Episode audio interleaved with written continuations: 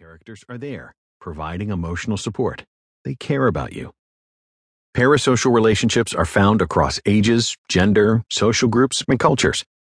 Studies by researchers at the University of Michigan and the University of Calgary surveying young adults revealed that 90% felt a strong attraction to a celebrity, 65% felt strong attachments to multiple celebrities, and 30% even wished to be the celebrity they admired, reports Pacific Standard. In our media-saturated world, where many people see actors through screens more frequently than they see their close friends, parasocial relationships have become some of our most important relationships. And while you may or may not be willing to tell others of your secret relationship with Beyoncé, you should know that millions of others probably share a close imaginary relationship with her, too. While the phenomenon is generally associated with the rise of mass media in the 1950s, some psychologists believe that it stretches back much farther. It's definitely something that people have been doing ever since there have been stories and narratives around, says Riva Tukachinsky, a communications professor at Chapman University in Orange, California.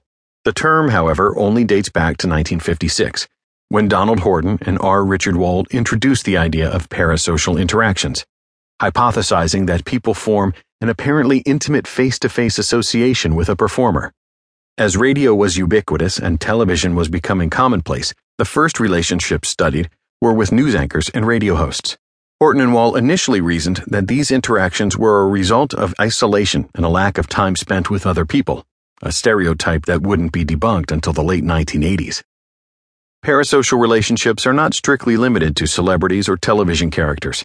Both Derek and Tukachinsky have heard of research subjects having parasocial relationships with book characters, video game characters, and even cartoons.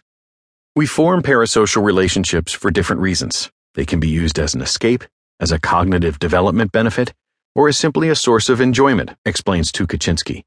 How we think, feel, and fantasize about our favorite media personas is based on a brain that is developed to treat parasocial contact like direct contact. Like our social relationships in real life, parasocial relationships vary in type and depth. Relationships can be profound and develop over decades, while others are more like casual acquaintances. A person can have multiple parasocial relationships. Some are romantic, some are friendships, and some are mentorships. Lady Gaga fans, which she calls little monsters, for example, often refer to her as Mother Monster. Most parasocial relationships are completely harmless, the equivalent of caring just a bit too much about Brangelina's impending divorce.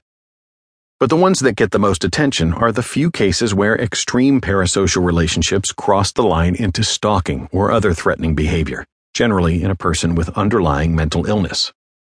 In 1981, John Hinckley Jr. believed he was in a relationship with Jodie Foster and thought by shooting Ronald Reagan he could get her attention. He was later found not guilty by reason of insanity. Margaret Mary Ray, who suffered from schizophrenia and believed she was married to David Letterman, was arrested 8 times for trespassing on the television host's property and stealing his Porsche. Ray was convicted of stalking and spent much of her sentence in a psychiatric hospital. Various kinds of parasocial relationships can serve different functions throughout life.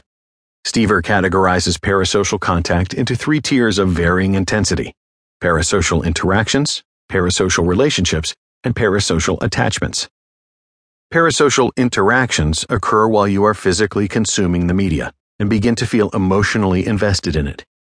Whenever you scream at a character not to go into a dark, creepy cellar alone or to break up with a vindictive boyfriend, you are interacting with the character. Shouting at a football player when he fumbles is a one-way parasocial interaction, an expression of frustration that he will never hear. Meanwhile, parasocial relationships form when you continue to think about the celebrity in question when everything is turned off. During the height of the Twilight series, teens and college students expressed their parasocial relationships with both actor Taylor Lautner and his character Jacob Black, even sometimes referring to the two interchangeably, says Tukachinsky.